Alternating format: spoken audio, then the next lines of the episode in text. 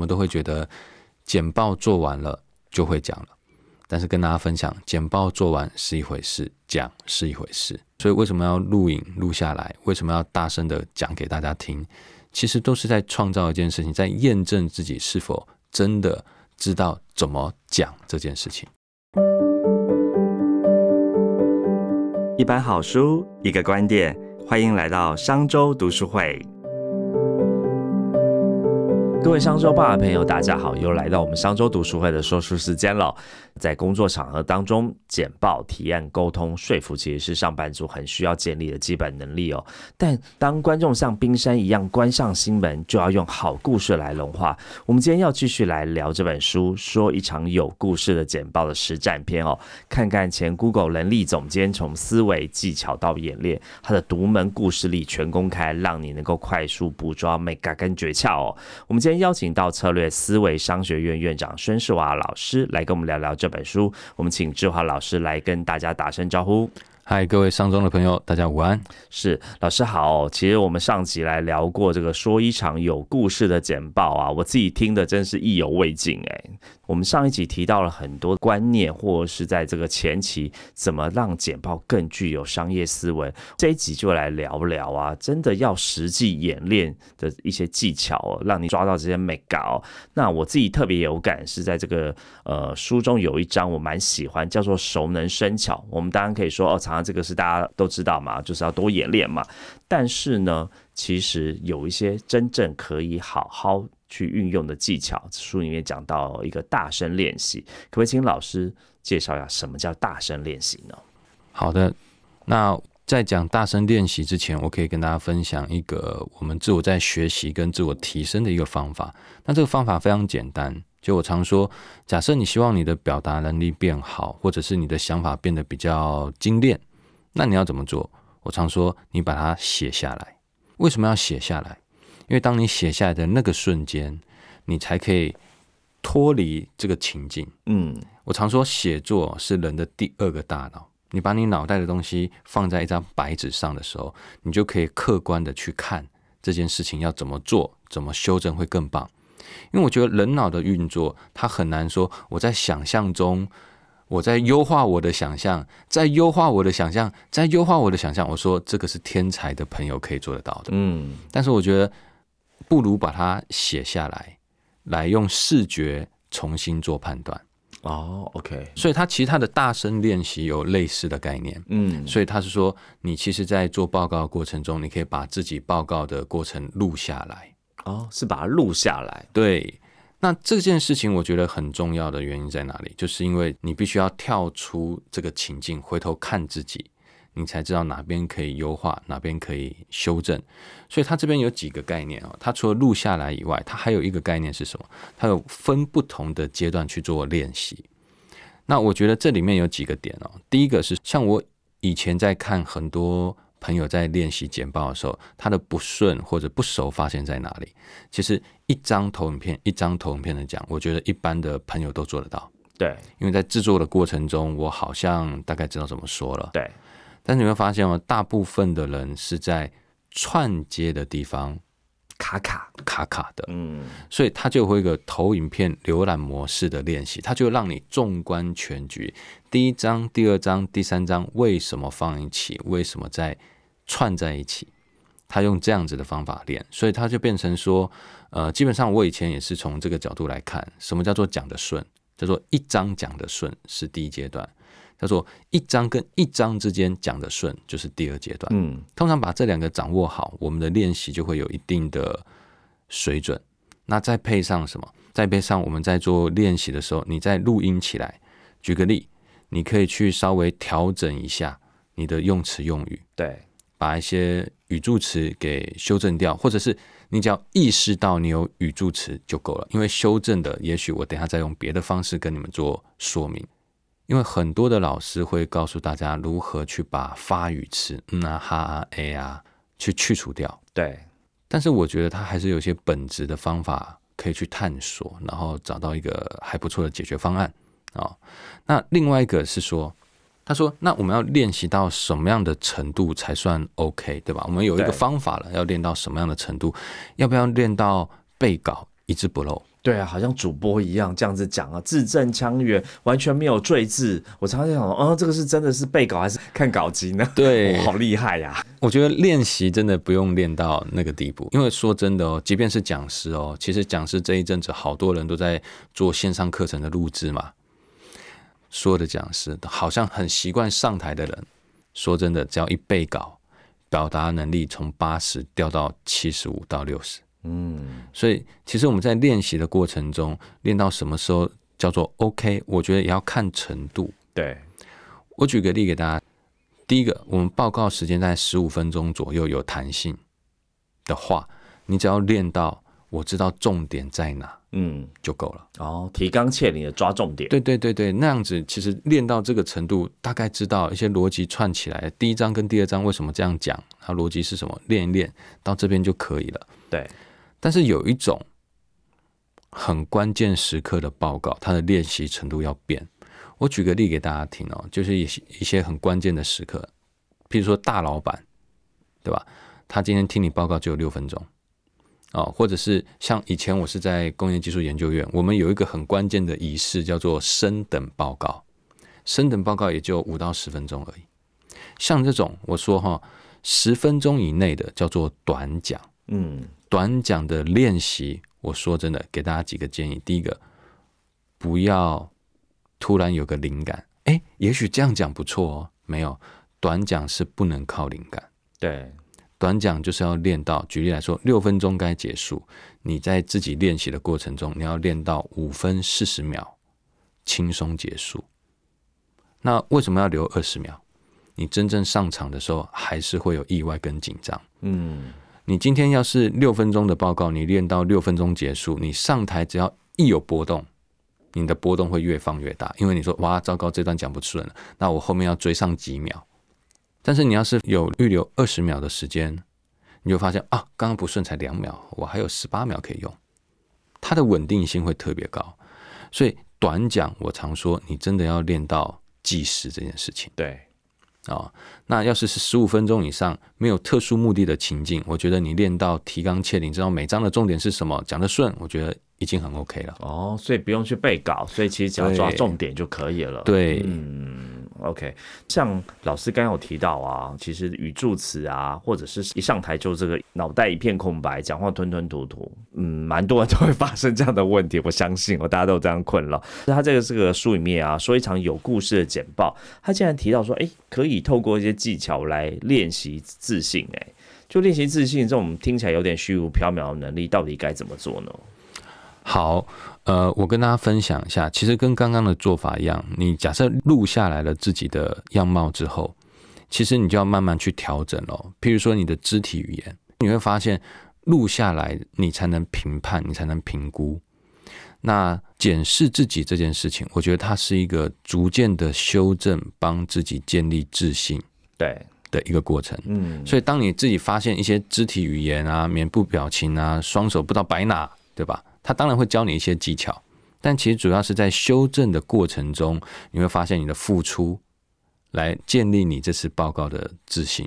哦，你要不断的建这个透过评估去理解自己，这样子。对，那这边我跟大家分享几个小诀窍，譬如说，我们都知道报告的时候要看听众，eyes content，对吧？对，你要眼神接触。嗯，对。但是你会发现一件事情哦。一般人会遇到两个点啊，第一个点是什么？就是一直看着对方，自己也不好意思，对对不对？呃，没错。所以我跟大家分享很简单，你的确是可以看着决策者，但是记住，你不要看他的脸，你要看他脸上方十公分的位置。哦，脸上方十公分的位置，就不会跟他一直接触，觉得很紧张，加深你的紧张感。对，但是又让他觉得，哎，眼神有关爱，有关注。是的，他也不会太尴尬，因为你看着他。你的肢体的方向不会有太大的问题。对，好，这是一个点，好，可以跟大家分享。那第二个点点是什么？什么时候要做 S content？像我们这些比较有一些历练的朋友，我们的做法是这样：当我今天在报告的过程中，说故事的过程中，讲到一个关键重点，甚至我觉得这时候他们表情应该是充满讶异的，嗯，甚至他们应该要做笔记。那这时候呢，我们就会再做一次 ice content。哦，OK，这就是我们在上集有特别提到，在简报的三部曲当中有情境，第二个到转折的时候，对，要特别加强这个眼神接触。对，因为这个动作在干嘛？第一个在传达，但是我觉得最关键的事情在验证，验证听众的反应有没有如你预期。嗯，他抄笔记了吗？对，他正在看着你吗？他点头了吗？还是甚至老板才刚放下电话？啊，或者是他其实正在跟别人讲话，根本就错过你的重点了。对，所以 S content 它除了肢体以外，它更重要的是在验证关键讯息是否有妥善传达。嗯嗯。哦，所以在这个地方就额外给大家一个补充。所以假设你发现，哎，老板刚放下手机，就表示什么？刚刚那个重点他可能没听到，需要再重复。对。嗯，就是这一招，你可能要需要重复，对吧？嗯，所以再来呢，还有另外一个点，就刚刚我们有说出来的发语词，对，嗯啊哈这些东西的，我跟大家分享一下发语词的本质到底是怎么出来的。因为有很多表达的老师会说不许有，不许有，不许有。那他的训练方法比较像是那个反射性的对意志，对，就比如你上台报告，哎，你说啊了。不行说啊，然后反复好几次，你心中就会有一种哦，这个不能说，然后来修正你的表达，这是一种方法。但是我觉得还有另外一个，假设我们去探究根因，人为什么会出现嗯啊哈的情况？对啊，平常讲话都不会有，但一上台很紧张，说哦那个，然后下去哦这个又那个。其实最关键的事情是什么？我们人的行为为什么会有嗯好？下一页。是因为在那个过程中，我们并没有想到某一句话把上一张投影片跟这一张投影片串起来。嗯，那是嗯啊哈，是人在思考的一个表象行为。反之，就是告诉我们，太多的这些罪字，是因为我们并没有熟悉我们的讲稿。哦，练习不够。对，我们并不知道下一句话要说什么。对，甚至我们不太确定我们现在讲的东西对不对。太多的猜测，你内在就疑惑了。真的要你表达成一个很有自信的样子，说真的不一定是好事。其实你应该去从外在的行为去回观你这一次的为什么讲的这么的不安，然后你去调整，去熟悉你自己的逻辑是什么。对，你就会慢慢抓到，原来那些嗯啊哈啊语气词都是在干嘛？我们没有思考好就上台了。哦，没串好，是在帮你做一个呼吸，中间呼吸的动作而已，这样子，帮你自己拖延时间，对，讲下一句话。哦，其实就表示你下一句话要说什么没想好。这其实，在做报告的时候最大的通病，我们都会觉得简报做完了就会讲了，但是跟大家分享，简报做完是一回事，讲是一回事。嗯，所以为什么要录影录下来？为什么要大声的讲给大家听？其实都是在创造一件事情，在验证自己是否真的知道怎么讲这件事情。从科尔的分享当中，不管是建立自信啊，或者是我们讲大声练习，其实一个很重要的重点，都是要让你自己不断的去 recheck。对，好，不管是自己讲的语速啊、内容啊、简报的流速啊，好，内容之间的彼此的串接是不是很顺的？所以我觉得老师刚刚抓到一个大家平常很常有的通病，嗯，以为简报做完了就结束了，对，没有再去做练习下一个动作，对，因为做完跟怎么说其实还有一个差距，对，没有错。所以科尔提醒大家哦一定要再重复去，不管是用透过老师刚才说的写。哦，电脑打下来你的讲稿，或者呢，把自己的这个简报内容去录影，哦，录音下来，你再重复去看，再去做调整哦，这个是蛮实际可以做到的步骤。但是有个地方啊，我很好奇，就是很多人讲到这个上台的时候，有些人会有自信满满的气场，嗯，好，这些东西是练习的出来的吗？但是科尔说可以练哦，怎么透过身体语言来表达自己，其实是有些 people 的，可不可以请老师分享一下？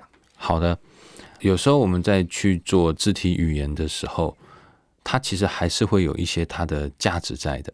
对，因为我举个例，其实我在一般教学的过程中，我的学生都会分组讨论，会有组内的分享。我我们往往会看到一些组内的同仁哦，轮他讲，他不是坐着讲，他非要站着讲。嗯。但是某种程度说真的，同才之间会感觉，哎呦，拜托不要这么不自然。但是你要是从主管的角度来看，他是一个很负责的行为表现，嗯，他很在乎、很重视这件事情。所以他其实里面提到一个，就是有时候我们在报告的时候，原来你从坐着变到站着这件事情，他会整个给人的一个印象会有些改变，会有些调整。我觉得这个是一个好习惯。哦，这个真的蛮明显的，尤其是有些人比较他害怕畏畏缩缩，他一定不敢站起来讲，他一定是坐着讲，他对觉得比较安全感。但是坐着讲的时候就很不凸显，是的，对，所以假设我们讲师哦有另外一种坏习惯，我们一定是站着讲，对不对？。对，但你会发现有些讲师会躲在讲台后面，哦，他有个安全屏幕，像一个对对对安全杖这样躲，对。对，哦，那这个老师的确就不是那么厉害了，好，所以你会看到比较多的有点名气的老师，应该不是说名气，应该说有点实力的老师，对。他们其实是很大方的，一大部分的状况下，他们会走出舞台，走出那个讲台，嗯，来跟大家去，做交流。而，且那个身体的肢体语言是开放性，而不是闭锁性被，挡住了。对对。对对。那当然有一些非常资深经历的讲师，他们的教学手法是，他一定要站在讲台后，是因为他可能在写板书，哦然后投出去。对，那那种不算那个是例外嘛，对。对不对？好，所以我觉得包含是什么？包含里面有一些叫做移动，移动也是一个很重要的方式，跟大家分享哈。其实，呃，人的认知里面，他习惯追会动的东西。嗯，像猫会对对对对对动的那个球啊，或光笔啊，这样子。哦，对，所以他也有告诉我们，假设你报告的时间大概十分钟或者是十五分钟，我都会建议大家五到六分钟或报告到一半的时候，你可以从左边走到右边，嗯，千万不要这样子就直挺挺的一直留在原地。因为人会追着动的东西，它其实在干嘛？唤醒人的注意力。嗯，没错，对否则很容易听一听就陷入了想睡模式。对，以前我这样讲嘛，也有人问我说：“老师，我怎么记五到六分钟？我紧张都要死了，我我没有办法记时间。”对，那我觉得这本书有提到另外一个很好的方式，就是呃，我们很多人在做报告的时候，都拿了剪报笔，然后在原地用剪报笔的光那个光光那个亮点有没有去指重点？对你有没有发现一件事情？我们都停在原地，对，真的在动的只有大拇指。没错，还有那个笔这样。对对对对对，嗯，所以他说你也不要太去依赖剪报笔，有很好，但是你可不可以直接走到荧幕面前，用手比着重点？哦，哇，透过这样子的移动，其实马上让大家眼神一醒，想说你在做什么。对，所以这边我给大家一个小技巧，请大家记住哦。假设你想用手来代替光笔，这是一个好的肢体语言，就表示你会很期待的分享我的简报内容，而不是坐在那边不动，对，或站在那边不动。那假设你今天呢在听众的左手边，那请你要记住，你要用你的左手来指简报上面，或者是投出来荧幕上面的重点。因为当你用左手指的时候呢，你会发现你的人是面对着观众的，对，所以你会掌握了观众自己跟简报的内容。哦，所以假设你今天站在听众的右手边，对，你就要用右手来介绍，面向听众。嗯，为什么不是用左手？因为你会给他看屁股，对，而且你也不知道听众的表情是什么了。嗯所以左边左手介绍，右边右手介绍。嗯，哇，如果这样子的简报者他这样介绍，我会觉得哇，他一定很有自信，然后呢，对于他的那种掌握度很高。对，而且你会发现哦，它的位置会随着简报的重点而移动，对，他就不用再去记我多久要动一次这件事情了。嗯嗯哦，那这本书大概就有提到这方面的一些操作方法。，OK，所以总结一下，像老干有提到，眼神交流也是一个很重要的嘛，哈、嗯表达自信的一个方式，这样。对，所以不管是像呃要站起来啊，有目的性的移动，不要这样一直动来动去嘛哈，然后要眼神交流，那你要让你的姿势跟姿态保持的很好。其实如果做到这些很简单的 paper，其实就可以让你在台上的气场或自信是满满的哦。没错，没错。嗯，OK。那老师，像我们还有在这个书里面，他还有聊到啊，他说其实呢，在上场前有一些方法可以让你更有自信，确保这个演说过程是很成功的。书里面提到蛮多的这个方式，老师你特别有感的有哪几个呢？呃，基本上他有提到很多，譬如说不要单打独斗，简报前吃些东西啊，或者是演说前要静心，对对吧？就先安静一下，然后让自己准备好这件事情。然后这边我跟大家分享，我自己在上课的过程中，我的确。会希望我上台前的十分钟、十五分钟是安静的哦，不要被打扰或分心。打扰没有关系，但是我我会尽量让自己不要想太多的事情，嗯，然后准备好迎接接下来的分享或者接下来的报告。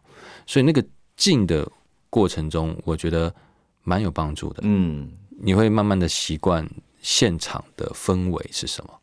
所以先静下来，我觉得这招还不错。哦，这是一个我也会用的。嗯，那其实我们在上台的时候，呃，在建立自信、保持自信这件事情，我觉得不要单打独斗很重要。什么意思呢？单打独斗就是我今天上台报告前啊，我看了这本书，准备了好多的故事，准备了好多的技巧，但你都会发现一件事情，你都在脑中模拟。嗯。那其实我们在做任何报告的时候，有一种概念叫做 rehearsal，对，预演预讲，对。但是很多人预演预讲了，还是有问题。那这个问题点出在哪里？他可能前面讲的很顺，但是问题是，只要一走到 Q&A 时间，就自信薄弱，表达的层次就完全不同。嗯，为什么？因为提问是一个。没有办法准备的阶段，对啊，他可能是没有框架、没有边界，你不知道听众会提出什么样的问题来。对，所以我跟大家分享一下，怎么样建立自信的一个小诀窍，是不要单打独斗的一个综合型的使用方式。就是其实呢，在报告前，你要做的一件事情是找几个会说真心话的朋友，然后记住哦，不要很正式的接一个会议室，然后你站在台上报告哦。这个行为在啊东方人的文化里面，你越正式，我越不好意思说你哪里讲不好。所以，我们反而要有一个最轻松的方式，比如说一个小桌子，然后围着一圈，然后大家坐着，然后下午茶点心准备好，然后你也不要背稿，你的 notebook 就要放在你的正对面，你连背稿都不要背。哦，非常的轻松的方式，非常的轻松的方式。我常说这里有小诀窍，假设你报告个十张投影片。请大家听，对吧？你刚才讲到第五张投影片的时候，你就可以讲这个。我觉得这张投影片，我自己都觉得怪怪的。嗯，你要先开一个破口，对，给给其他同仁有一个机会切入。嗯，大家给一些真实的反馈。对你不要讲的很有自信，对，人家会干嘛？啊，嗯，他都这么这么有自信了，就这么。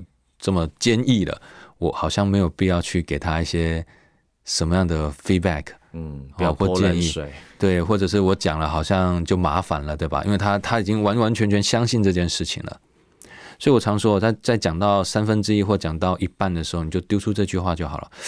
我讲到这边，我自己都觉得怪怪的，你们怎么觉得啊？嗯，这大家一定会给一些回应，这样子对，大家会，或者是说，哎，不会啊，蛮好的啊之类的。嗯，要创造那个破口，否则你你要邀请别人给你建议。对对，也许你这句话讲完了，你就会发现几个平常爱吐槽的伙伴，他就会说：“你确定只有在这一张怪怪的？” 马上发现更多破口。对，他说：“我前面就觉得很怪，为什么？”哦。因为你你 open mind 了，对对，所以你看到你在台上越正式，台下越不好给你真实的回馈。对，而自信这件事情叫做从多元的观点、多元的角度重新的磨练跟检视我们报告的内容跟我们提出的想法。我们工作才三年的话，我们就只有工作三年的经验，我们注定讲不好。逻辑可能会不对，但是你用这种很轻松的方法，从别人的角度里面得到了建议，得到了提问，尤其是质疑。对，你针对他们的问题找答案呢，你就发现四个工作三年的人配上一个工作十年的人，大家和在一起，每个人的生活经验的丰富程度、职场经验的丰富程度，在简报里面，我觉得可以从从三年冲到平均五年以上。嗯，所以 rehearsal 我觉得最重要的是什么？吸收别人的生活经验提出来的观点和质疑，然后我们去找答案。对，所以当你的本身对你的答案已经超越了自我的认识了，对吧？你怎么可能不会有自信？嗯，那我觉得这个就是不要单打独斗里面，我想跟大家分享的一个。我觉得像一定会成功的方法，嗯，非常实用哎，就是说在这一些过程当中，自信真的不是什么天生的气场，而是可以透过练习，尤其是一些很实际、完全不难的方式哦。对啊，哇，谢谢老师今天的分享哦。原来透过声音、自信还有气场，其实最重要还是充足的准备哦，可以让我们把故事成功的带上台，打动全场哦。希望透过这一节内容，能够帮助大家学到说一场有故事简报的实战。技巧，当然有更多的内容哦，实战技术都在这一本书中。说一场有故事的简报当中呢，如果想要学习更多的简报沟通技巧，也欢迎大家一起来读哦。上台分享不卡卡。另外，跟听众分享一个好康，上周 CEO 学院推出企业读书会方案。如果您的公司希望透过读书会来促进共识及学习，引领团队成长，欢迎收看下方资讯栏，将有专人规划企业读书会，为您打造学习型团队。谢谢志华老师今天跟我们分享好书哦。那如果是使用 Apple Park 可以收听的朋友，也欢迎到评论区留下五星好评跟您的感想。我们下次见，谢谢老师，拜拜。好，拜拜。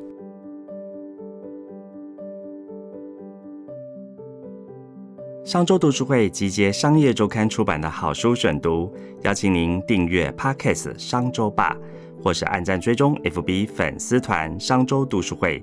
掌握最新出版讯息。